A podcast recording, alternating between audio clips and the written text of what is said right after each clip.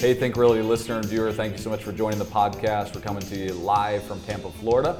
Uh, as always, every time we have an event, we love to do our podcast live. It's way better to have you know that personal interaction with people uh, live as opposed to trying to do Zoom. You know, it's just I, Zoom's a great tool, but man, I'm so tired of uh, doing that. That's why I make Abi Golhar always do the Zoom calls. Uh, I get to the live ones, and we'll get to our live guests in just a second. I want to say a quick thank you to our podcast sponsor uh, which is rent to retirement. Does 20% return investing on turnkey rentals sound attractive?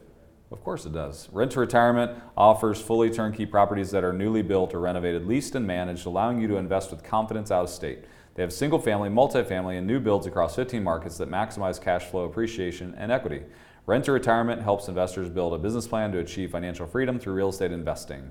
To learn more, go to renttoretirement.com. That's renttoretirement.com com.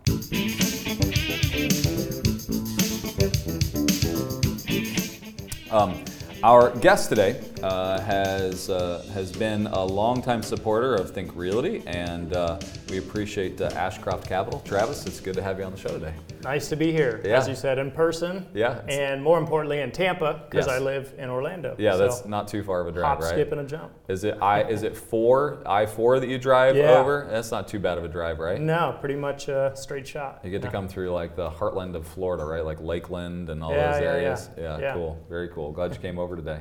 Um, so let's jump in. Uh, we know that the marketplace is kind of crazy today, Yep. right? I mean, interest rates rising, an impending interest rate rise here again in the in the near future. Yep. Um, you you've got a lot of consumer sentiment that's dropping. You know, it's weird stats. I mean, like we we're still six and a half million homes underbuilt. There's a ton of demand in the marketplace still. Yep. Um, there's a, a lot of demand for affordable housing. Yep. Um, even if interest rates go up another quarter or three quarters percent, we're still under where we were in the Obama administration. It's Yes. like I think people kind of forget about that. Like it, it was Yeah. in 10 years ago, and we were at that rate or you know higher. Yeah. Um, but it's that consumer confidence issue, right? Yeah. Like it's uh, the stats kind of point to there's no reason we really should be in a recession other than maybe inflation um, or the cost of housing. But employment isn't low enough to really be called a recession, Right. Right. The American consumer uh, is making 1,300 more dollars than they did during the Obama administration when our interest rates were higher, right? Yeah. And and everybody's like, well, but inflation, we're losing $450 a month, you know, per family. And it's like, yeah, but by if you kind of like play all these stats out, it's like Right. they kind of point to this really weird place we're in. True. And uh, so I know you're invested heavily in multifamily, and you help real estate investors get into multifamily. Um, talk to me about, with all the craziness in the market, what's going on with multifamily? What do you see happening? Are there still deals on the street? Is there still Yeah. opportunity? Sure. Yeah, absolutely. So I'll start that with a story. And the Okay. story is I wanted to be an investor for a very long time. Even as a child, I wanted to be an investor, which Mm-hmm. Okay. is weird. and so, starting as a lot of people start with single family homes and reading Robert Kiyosaki books Sure. and kind of the, the gateways to the industry, I eventually found a mentor. And he was a gentleman that sold his business in 1995 made millions of dollars unexpectedly and had to become a full-time investor. Sure. So I'm picking his brain. This was at a real estate meetup out in Colorado, 2015-ish. And he tells me, my bread and butter to my portfolio has been multifamily private placements. Mm-hmm. And I had no idea what that meant. Sure. And so as we dug into it, it turned out it was value add, mm-hmm. you know, class B for the most Sure. part. And so I'm a pretty macro level guy. So to your point with interest rates, I'm the guy that's looking at like that 50 year chart and I'm saying we're still at extremely historic lows. Mm-hmm. Sure. We could go up 3% and it's still not Right. crazy. You listen to Kiyosaki talk about doing real estate multifamily deals with 20% interest Right. You know, so I'm an advocate of this, and this comes from my childhood. My parents raised me very frugally, and it mm-hmm. was always buy a fixer upper and mm-hmm. make it better and sell it at a profit. We Sure. did this with cars. We did this with with clothing. Mm-hmm. Yeah. we did this with our own houses. Sure. You know, and so that's kind of what led me in. So that's the backstory. But to answer your question, what's going on? Well, yeah, obviously rising rates is always a negative, mm-hmm. right? But also to your point earlier, severe lack of inventory. Mm-hmm. Who doesn't need affordable housing in America? Sure. You can't afford to build it at prices that we rent for. Right. You know, we're talking about 11, 1200 bucks a month, two Right. bedroom units. So I like to be in something that's essential. Mm-hmm. I'm not the guy chasing, you know, the, the crazy crypto stuff and nothing against crypto. It's Mm-hmm. Sure. just the fundamentals really aren't there. The Mhm. historics really aren't there. The macro level's not really there. So that's not the right fit for Sure. me. Yeah. So I think there's still a ton of institutional buying, Mm-hmm. obviously. There's a lot of retail buying. That's compressed cap rates. That's increased pricing. Mm-hmm. Sure. And there's lack of inventory. Right. You know, so even as we're seeing rising rates, I was just watching a Marcus and Millichap kind of recap, Mm-hmm. Yeah. and there's still historic demand for the asset class. Right. So we're not seeing these major 2008 kind of movements Mm-hmm. and stuff like that. So are there deals still to be had? Yes. Are there a lot fewer than maybe Yeah. five, six years ago? Yes.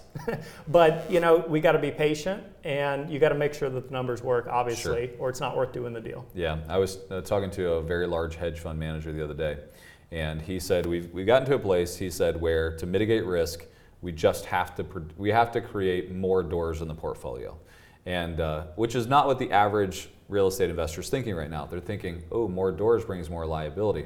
They've got to change their mindset a little bit because you know what he said is is if I can't buy a 150 door single family portfolio, I'm just going to go buy more multi, right? It's like because what he was saying is is like what happens is is the fundamentals of real estate. The more renters you have, the less risk you have, right? Yeah. Because the guy that has, you know, and that's why it took me forever to get into the commercial space because it was like, well, if I spend five million dollars in this commercial building and I only have one tenant, and that one tenant goes away, and I sit on this property for three years with all this debt service, like that's a really big problem, you Yeah. know. And Yeah. until my portfolio could substantiate a big commercial purchase like that, then it, it just didn't make sense. Yeah. And a lot of these single family, they've amassed like 20, 30, 40, 50 doors now in the Think Realty space. And if they kind of took a, a, you know, a note from some of the bigger investors, the institutional guys, they're like, no, no, don't buy 10 more single. Buy, somehow get into 150 doors of multi because you're essentially spreading risk over that many, you know, that, that many customers essentially. Right. Um, what are your thoughts on? I mean, I know that you guys primarily deal in Class B, like you talked about, value add Yep. uh, in those Sunbelt states, right? I mean, you, you said that you're in Florida, Georgia, a little bit of Texas. Correct. Yeah, and um, which obviously right now you've got three states that are losing people in a drastic uh, rate, and that's New York, Illinois, and California. Yeah. And you have two states that are gaining all those people, and that's Florida and Texas, right? I mean, Yeah. so it's like you're, you're kind of right in the middle of all of that population movement as well. Yeah. Um, however, uh, there's there's been a lot of um, speculation and media about the Class A space. You know, you got a bunch of you know really well-known guys out there that are just raising huge amounts of capital for Class A, and they're doing Class A builds. There's Yeah. a lot of speculation out there that that could be the one bubble that is most dangerous to ride today, because as people's affordability decrease, Right. i- i- it's, it's, it's like the single family home buyer. We don't buy houses. We don't go, oh, I need three bedrooms and two baths of 1,500 square feet for my family.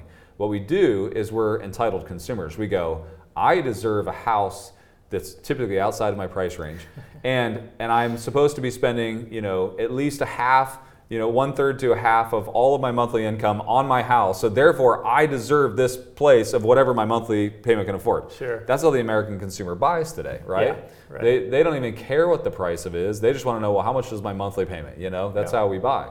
And, um, and by and large. However, we're reducing what the American population can actually spend on a monthly basis. Yeah. And the guy that could have spent 2,500 bucks in an apartment for granite and all the big amenities and the, you know, the Mm-hmm. massive pool and, all- you know, the, the Class A stuff, Yeah. they're going to be squeezed down because of inflation, because of all the, you know, all of that. So where do they go? Well, there's only really one place to go, right? If you're already in an apartment complex, Right. you're not going to be able to afford a re- rental on a single family. Those are essentially non-existent across America, America today. It's too hard to get them. Um, build to rents, as much as there's fanfare around it, like there's limited liability unless you're in a big urban, you know, marketplace. Um, so where do they go? They go to Class B, right? Yeah. And then they're probably going to go to the nicest Class B that they can afford, which is exactly what you're talking about, value add. Mm-hmm. Is that kind of what you do? You believe that? Do you believe the speculation that maybe the real bubble is the Class A, um, that the Class A apartment complex that's at a two or three or four cap, but is really going to be unaffordable? I think that depends because Class A, meaning luxury and high end Yeah. and new development could mean a lot of things. So in markets like you described earlier, when you talk about Illinois or downtown city Sure. centers, San Francisco, Yeah. you know, et cetera, you're talking about 5,000, 6,000 a month rent. Sure. Yeah, obviously that gets impacted by anyone that's had that executive or Yeah. VP level job that now Sure. is stepping down. But it all gets back to again the macro level. I want to be where most people are as far as the demand goes. Mm-hmm. Sure. You know, so that's that's why the class B. And yeah, you brought up great points. And so you look at uh, discretionary spending, you look at average savings rates, you know, you look at potential uh, layoffs, which are already happening. And so you still want to be in that most affordable space, Yeah. in my opinion. You Yeah. know, car repos are starting to go up again. I Sure. mean, and again, one one more like flashback to the macro. Every asset class goes through a cycle. Sure. And so if you're going to be a long-term and a professional investor, you have to think about that. And something that happened between 2007 and 2009 and the Great Recession with commercial multifamily is that as soon as the onset happened and Mm-hmm. the panic was at its all-time high, your vacancies fell in the Class B sector by about 10%. Sure. And then they quickly rebounded for reasons that you're talking about. What happened? People lost homes. Where did they go? Right. Rentals. Class B was most people's spot Mm-hmm. Yeah. Yeah. at that time. So you may suffer for six to 12 months, but if you're holding for positive cash flow and you're holding more Yeah. than six to 12 months, then you can weather the storm a lot better. Sure. Yeah, that's a great point. Um, when it comes to underwriting, um, you know, and I know that you, you probably take on a lot of uh, LPs or passives in the deals that you're doing. So they're depending on you to underwrite these deals and make sure it makes sense for them. Has your underwriting criteria changed at all over the past six, eight weeks? You know, are you making adjustments there because of the economy? I would say it started changing with the onset of the pandemic. So we, we were actually closed, we're, we're here in Tampa talking, and we closed a deal, doing a property tour tonight on it, Mm-hmm. uh, right as the onset. This was like March and April of Sure. 2020.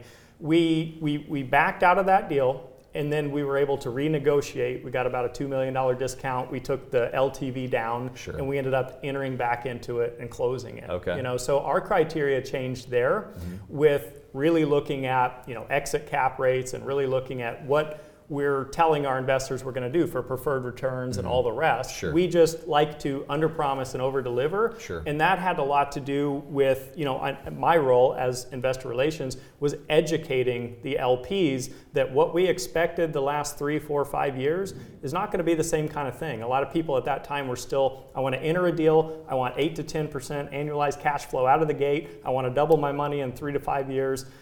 It, it may not be that. Sure. and so we have to all adjust and we have to look at if you don't do a deal like this, then what is your alternative? Right. And when you get realistic and you look at the stock market and a potential pending recession at some point, you think, okay, maybe I'll take a little bit less of a coupon Sure. to, to play the safety game. Yeah, absolutely. And and in an asset class that has a lot of runway and a lot of appreciation potential. Um, when you look at these deals, you know, by and large, a lot of the Class B, Class C value add stuff that I've gotten into, the strategy was similar, right? It's um, buy in, a lot of the rehab costs is built into whatever they raised. Um, a refinance period of two to three years in where you get you know some of your capital back, maybe all of your capital back in great situations. Yeah. And then kind of an exit pathway in five, six, seven years down the road. Right. Does that change at all? Like just kind of the fundamental process for value add is, you know, does that change? Do you have to underwrite to make sure that the cash flow is important in case you hold on it to eight or nine or 10 years? I mean, like, is there any of that changing? I like to invest in deals that don't project upfront when or what a refinance is going to entail. Sure, Because okay. nobody has control over the Yeah, Fed, the right. government, the, you know, wh- what's going to happen there. So I like to just look at historic cash flow, Mm-hmm. current cash flow, how much undervalued as far as the rents are concerned they are today, Mm-hmm. Sure. and what's realistic for, for coming up. So I always do my own due diligence as an LP investor. I'm on apartments.com and things like Yeah. that. And I'm always like, it's trust but verify. Sure. The, the beauty of being an LP is that you can rely on the GP to do the homework, but you shouldn't just blindly say, Mm-hmm. sure. oh, yeah, whatever you say, I'm Right. sure you, you looked into it. Yeah. I'm always doing a little Google drive-bys Yeah. and, and Sure. stuff like that. So that's one thing. Um, a- the other thing that's changed to answer your question is that we were finding 100% value add deals five years ago mm-hmm. and even four years ago and maybe three and a half years ago. The deals we buy today have mostly been either partially renovated, half renovated, three quarters renovated. So it's not the same value add mm-hmm. opportunity that we had then, sure. which again plays into the returns yeah. and the realistic expectations. Yeah. So it, you're looking more for this long-term kind of cash flowing asset that maybe the lift isn't quite as heavy. It's underperforming, but it doesn't need like a complete overhaul for reperformance. Yeah, it's a little bit less of a lift. Um, yeah, and what, I, what I'm seeing, again, just speaking as an LP this year and last year a little bit, is a lot of these deals are coming full cycle early sure. because of what the market's done. They're now outperforming their projections. So I'm always telling investors to ex- not expect that in the future. Sure. As we potentially go to recession or things change in the economy, mm-hmm. we may actually hold five years. It may yeah. be seven years, you know, yeah. and, and again, that's something to consider as a risk as an LP. Sure. You're subject to what the GP thinks is the right move. Right. Yeah, and and long term, and I'm, I'm sitting in a couple of deals that I've been in for nine, ten years, and yeah. I'm ready to exit because I got all this equity. Yeah. You know, but the but he's you know the GP who has a lot of skin in the game is yeah. struggling to find his next deal, and so he yes. takes this massive tax hit if he if he does sell, and yeah. so there's all this conversation like should you refinance all the LPs out or how does this work? You know, like, and you're kind of at the discretion of the GP. Um, couple more questions like in that, that line of thinking but but before we get there like how does ashcroft work right? So an investor's thinking about what we're talking about and they're going yeah that sounds interesting to me. I'd like to find out more. Um, uh, how, how does the structure work? How do they get involved? What's the services you provide to, to investors? Yeah so we started doing funds a couple years ago. So okay. we're on fund two right now. It's mm-hmm. called the ashcroft capital value add fund two. We target about six to ten properties per year you know that's just mm-hmm. our, our projection and then we're in the Sun Belt markets. So, okay. as you pointed out, mo- mostly Texas, Florida, and Georgia. Sure.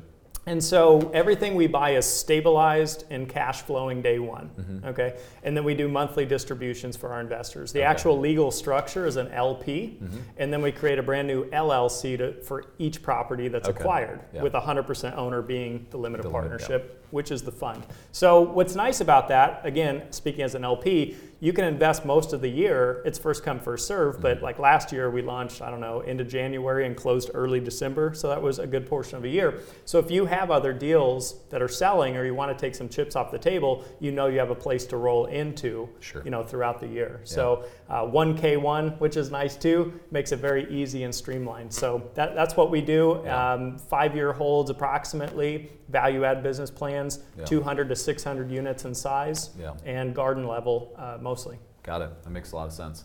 And so if they want to reach out to you, it's Ashcroft Capital forward slash or ashcroftcapital.com forward slash Travis yep, to get to I've you? Got, I got a landing page there, one-on-one calls, no sales pitch. I uh, got some downloadable PDFs, and yep. you can check out current offerings there.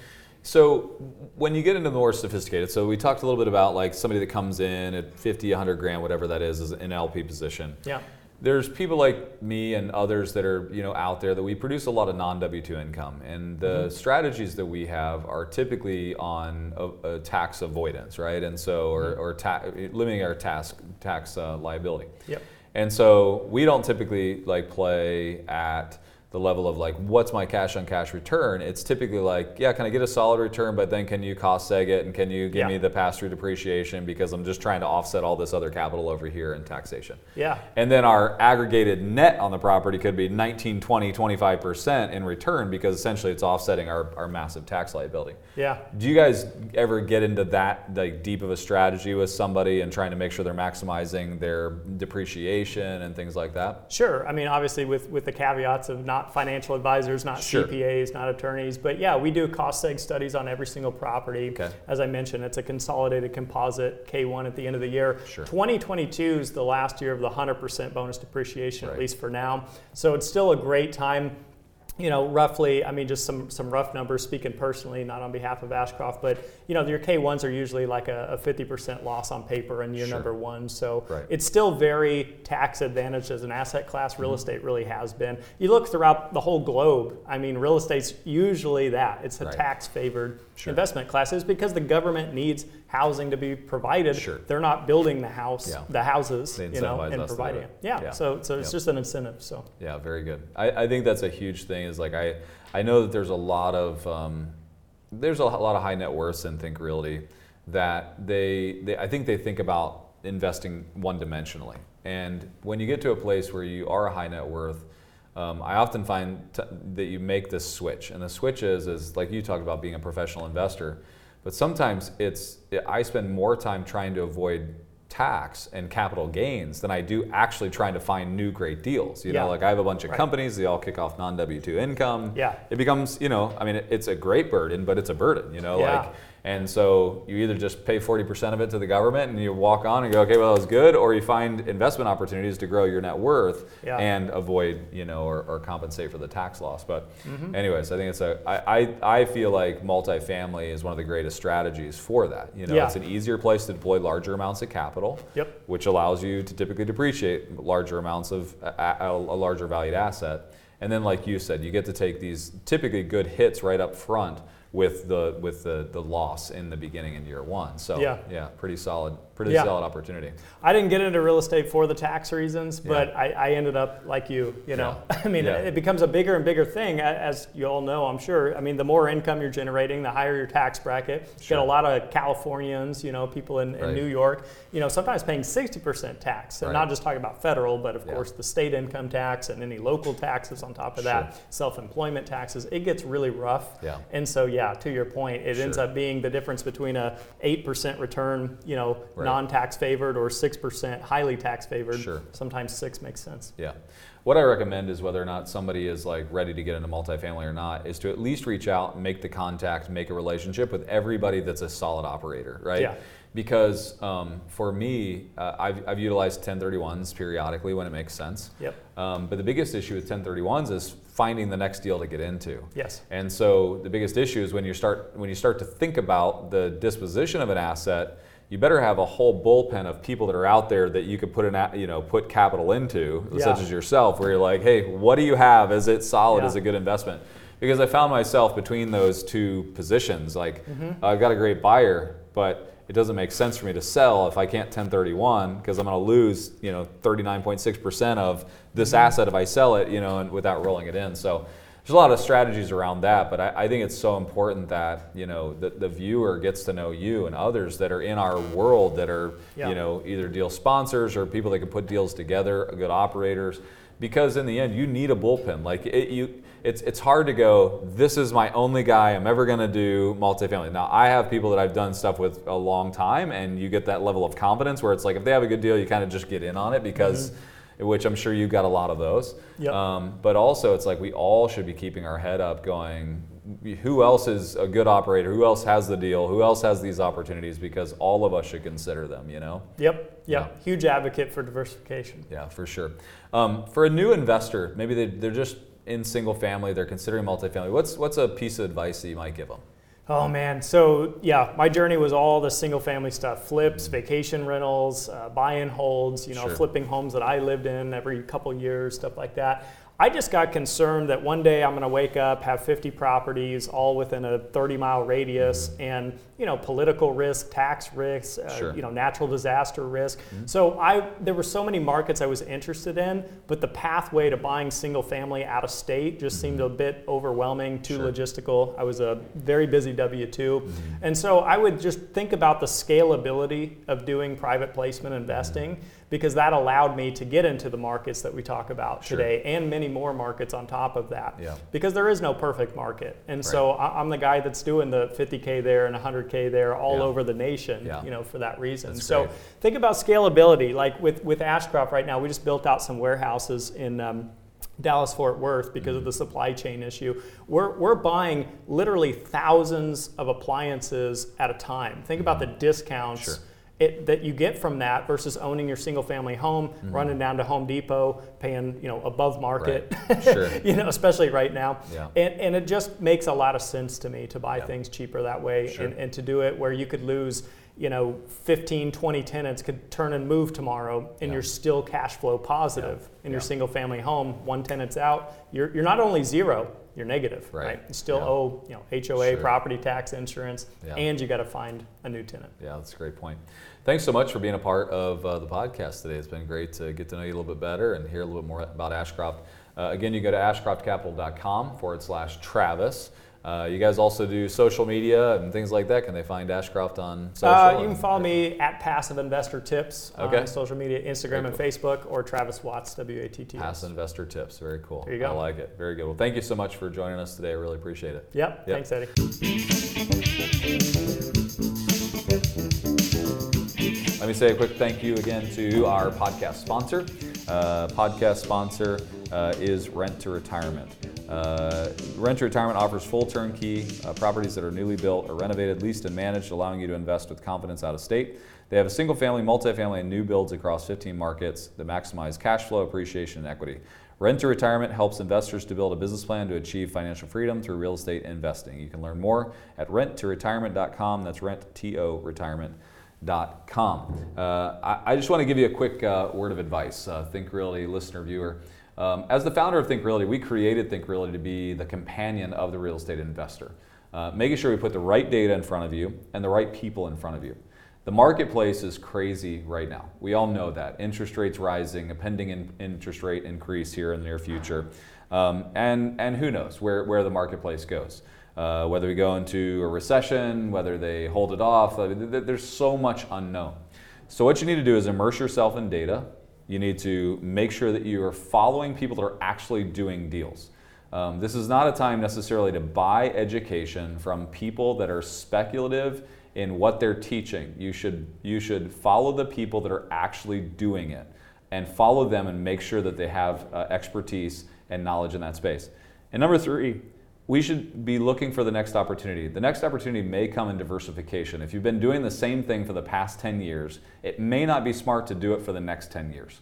Uh, you might want to consider diversification, something like multifamily or others, self storage, whatever it is. Get data, get information, and start challenging yourself to get outside of that bubble that you've created. Um, because in this next market cycle, how you made money in the last market cycle may not be the best way to make the same money. And uh, so, follow Think Realty, be a part of our conversation. Let us know what you need. If you need more information on any asset class, we'll get the people in, we'll interview them, we'll bring the data to you. Uh, and you can find us at thinkrealty.com. You can follow us on all the socials Instagram, uh, Twitter, Facebook, LinkedIn, all those. And uh, you can also pick up the latest Think Realty magazine on your local Barnes & Noble bookshelf, as well as pick it up uh, by getting online and having it delivered to you. Thank you so much for being a part of the Think Realty universe. We appreciate you being a part, being a member, and uh, following along. Please stay in touch. Let us know what you need, and we will be glad to serve you. Have a great day.